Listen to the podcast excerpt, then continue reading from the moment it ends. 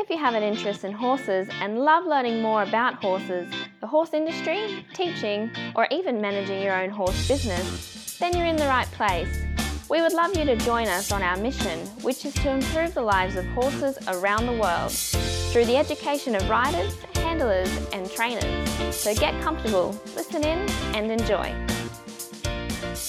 This is another of our popular Listener's Choice interviews, which we're playing over the weekend. We've chosen the most popular interviews for you to select the Listener's Choice winner. If you're not sure how the Listener's Choice competition works, have a look at horsechats.com/choice for the rules and the leaderboard. Horse welfare and safety are of utmost importance where humans have any interaction with horses. Within the courses at International Horse College, we only utilise methods that promote safe and humane ways of interaction between horses and humans. We only support safe methods of educating riders, handlers and trainers about horse welfare. InternationalHorseCollege.com, registered training organisation 31352. Hello, today I'd like to introduce Belinda Bailey. Belinda rides, competes in dressage, show jumping and three-day eventing, as well as endurance, and she's a coach and coach educator. She's also breeding and raising young livestock and is an eventing technical delegate, and we'll talk to her a little bit about that eventing technical delegate later on in the interview. How are you today, Belinda? Yeah, well, thank you. Wonderful. Belinda, we normally start people off with an inspirational quote or a favourite quote you use in your teaching. Have you got one for us today? I think the one that comes to mind most readily is learn from your mistakes. I think whether you're an experienced rider or a beginner, it's something that it's good to keep in the back of your mind. I've actually heard if you're not making mistakes, you're not pushing yourself hard enough. I think we all make mistakes. Yep. Most definitely. Yep. And it's the ability for us to realise that and learn from it that makes us good, I suppose. Yeah. Yep. Can you tell me how that's helped you in your experience with horses, or else how you've taught it to your students, how it's helped them? I think the ability to teach the students to self-reflect, and in doing that they can actually see where perhaps they've gone wrong and then look at options on how they can improve things in the future. And it's that ability for them to not think it's the horse's mistake. Quite often it's their mistake that's the important thing, mm-hmm. and they can learn from that and move on. Okay, that's well explained. Now, Belinda, thinking back, how did you start with horses? What are your first memories of that? I grew up on the land, mm-hmm. on property at a place in New South Wales called Oberon. And from there, my father, we had sheep and cattle. And my brothers and father were into horses and stock horses at that stage. And from that, I wasn't allowed to ride, I don't think, until I was 3. So I used to lead my brother's horses around when they'd tie them up in between working sheep and cattle. Then I started riding their horses, and eventually my father bought me one. It's always different. You know, it's interesting to find out how people have started with horses. You know, some people start at their local riding school. Some people start because their parents say, I've got show horses.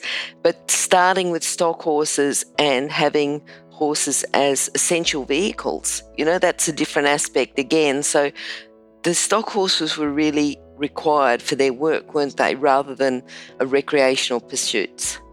Yes, they were definitely required for their work, certainly in our aspect. My father was a very humane fellow when it came to animals and especially horses, so he taught me the love of the horse. So it was one of those things that it got under your skin and it became part of your life from then on. Mm. And then going from there, how did you have a career with horses? What made you decide? Because there's always lots of options, and it's like you've studied, you've gone to uni, you've got a degree, but you've still, and even though it was an equine degree, you still have gone on and worked with horses. What's made it different, that you're different to everyone else, and how did you do that? I think more than anything, the fact that they become part of your life, so you're not willing to give up sight of it no matter how busy you are. Mm-hmm. And so whether you're studying or whether you're working, lucky enough, I did join the police force, but I actually joined the police force to join the mounted police, yep. which I did for some time, and that led to me being in the city. And after 3 years, I wanted to get out of the city, so I was still able to have horses on the side. So And then in becoming a coach and a coach educator and breeding horses, I've been able to thankfully make a living, a good living out of it, mm-hmm. and being able to stay with them at the same time. So what do you think the keys are, though? Because a lot of people want to have horses but don't make that commitment to actually having them and working with them long term. You know, it's often that they might have horses for a little while or not work with horses as a professional. What do you think the keys are to becoming a professional? Persistence. Okay. A good work ethic, without a doubt, mm-hmm. and persistence. The genuine love for the animal is probably the main thing. You get up each morning and that's what you think about the horse and what you're going to do today and how you're going to look after that horse or what you want to succeed with. Yeah. So when you said about, you know, working out what you're doing for the day and you're working it around your horses, it turns it into a lifestyle then, you know, that you say, right, well, these are the things that I must do. I must feed the horses and I must ride, and what else can I do to fit around that? Yeah. Okay. Now, what about people who've influenced you? You've already talked about your father. Yes. People that have influenced me, I suppose in Australia, more than anything, it would have to be someone like Heath Ryan. Mm-hmm. I was there at a very early age for me. In a sense, I think he returned from Europe and came to Oberon to do a school, I think, when I was about 11. And I was so inspired the way he spoke and his enthusiasm, and certainly his work ethic and his passion for the sport, and watching him succeed was something that I think influenced a lot of Australian riders. Mm-hmm. And so I suppose as far as Australians are concerned, he would be a standout for me. Okay. Yeah, I think a standout for quite a few people too. I've been trying to get him on the podcast for a while, and he's a busy person. Very busy. I'll talk to him and say, Heath, are we ready to do that interview? No, Glennis, because I'm just about to drive out the gate off to the Nationals, and Rosie's busy and she's in the float, and we're about to go here and we're about to go there. And I did catch up with him over the weekend, and I said, Heath, we're still looking at the interview, and hopefully I'll catch him in the next week or two. I think he's off to Adelaide. Yeah, and I think it's wearing down. I think so. He said middle of the day, you know, if he's off in an event, like he's at a 3-day and he's coaching riders, but if I can organise a time in between coaching riders, then I should be right with him. Yep. Yeah, that'd work. Yeah. Okay. All right, now horses who've influenced you. I've had a lot of horses. Yep. Is there like a standout or, you know, standout that you think, wow, I couldn't have got here without that horse? Or oh no, I think they've all played quite a role, and okay. quite a role in determining who I am and why I persisted. Okay. I think the difficult horses are quite often the ones that sort of keep you persisting, because if you're learning from your mistakes and you're learning to work in with those horses, and instead of having those horses work in with you, and that's the important thing, that's what keeps you going. Mm-hmm. So I think I've had several 3-star horses, but none of them are a standout. And they're no different to my first pony, who was called Frisky, okay. that I had when I was 5. Okay. Love the name Frisky for a first pony. Mm-hmm. Was he an old pony or...? No, she was a naughty pony. He was naughty, was he? Yeah. We had one that wasn't called Frisky, he was called Frisco. But, you know, it was a bit of a joke name, because he was old, and there's no way in the world he was frisky, but, you know, Frisco was like maybe he just dreamt about being frisky. Yes, yeah. Okay, your proudest moment. Oh, proudest moment. Mm. Well, I think I've got several. None actually stand out more than anything else. Mm-hmm. I can talk about things as simple as foals being born, yep. horses making small achievements when you're breaking them in, mm-hmm.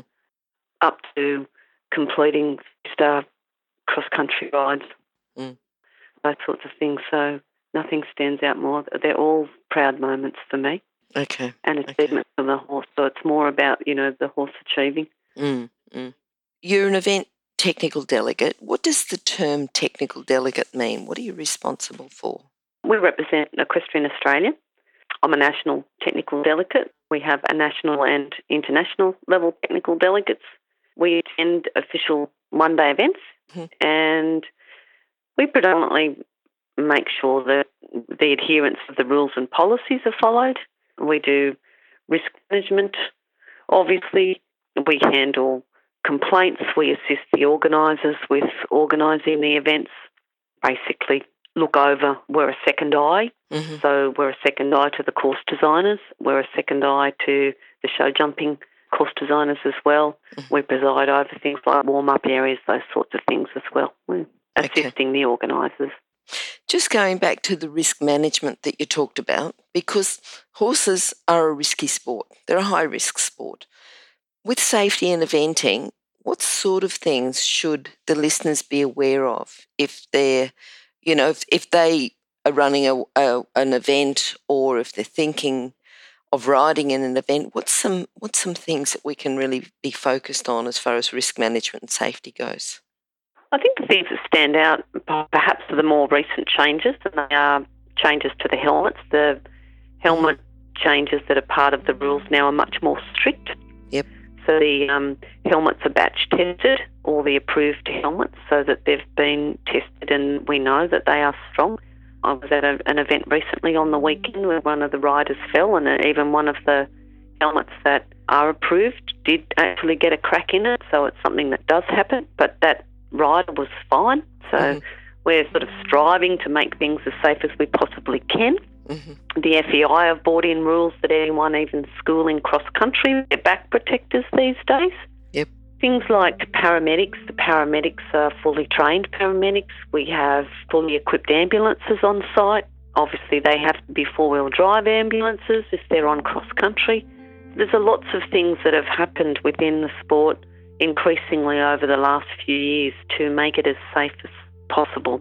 And it's something that we continually strive. We have emergency risk management teams now at events where we bring in also members of the public to be part of that team. We have meetings at the events to organise how we're going to handle an event if something does happen. Mm-hmm. So, yeah, lots have changed, and it's all for the better, and it's still changing. It's evolving the whole time.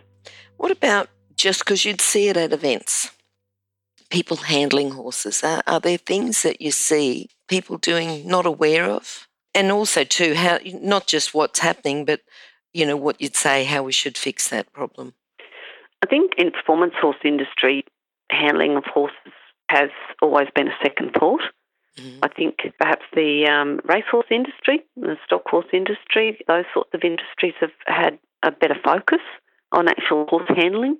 Our training as coaching has traditionally not been something that we have concentrated a lot on the technique of handling horses, so that's something that we could definitely do better. I think that's something that we need to do better, because when people have got to get to the stage where they do go out to compete, they've got other factors influencing them, adrenaline, nerves, all those sorts of things that will affect the way they perform, whether they're handling a horse or riding a horse, due to nerves. So we need to actually get our basics and grounding really established with our riders and competitors and horse people before they even attempt to go out, for that matter. Okay. Oh, hang on a sec. Let me interrupt to let people know about the horse industry qualifications at onlinehorsecollege.com. If you have a look at the flexible options, there's online theory with practical components that can be completed by video or with a qualified expert in your area. That website again is onlinehorsecollege.com. Thanks. And what about riding? What's a common problem that you see riding-wise? And it could be as a coach, it could be, you know, as an event technical delegate that you see, and also how to fix it. As a coach, I'm a stickler for position. Mm-hmm. For me, it's position. So I think a lot of coaches don't focus on position. It's possibly not the most popular thing to focus on if you're a coach. People don't like to be told that it might be their problem, not the horses. Yes. So if we can focus on getting that rider balanced, and it doesn't matter which discipline the rider is involved in, that balance is still the same. And I think that's really important for us, a really important message to get out. Whether you're riding a camp draft or a Grand Prix show jumping course or a 3-star cross country, the basics and balance and the position are all the same. There might be a bit of difference in the length of stirrup, but predominantly everything else, I believe, is the same. Mm-hmm. And we need to focus on that. Okay, and the benefit for having the better balance, better position then is to be more effective. Is that what you're saying? More effective for the horse, less interfering? Most definitely, because if you've got that balance, you're not affecting the horse's balance. Mm. He's not thinking about what you're doing on his back. He's able to concentrate on the job at hand. You're not interfering with him as far as the contact's concerned. You're working in harmony with his balance. Mm-hmm. Mm-hmm. So it's got to be a win-win. Okay, good. And what about safety-wise? What's a common problem safety-wise if you're at an event, and how can we fix that? I was going to say the fit of the stirrup iron, because it's very hard these days. Girls' stirrups never seem to be big enough for boots. Mm-hmm. But probably the one that stands out even more than that would be throat lashes on helmets not secured effectively. Okay. They're all too loose. Yep. Just because the hat's on the head doesn't mean it's still going to be there when you hit the ground.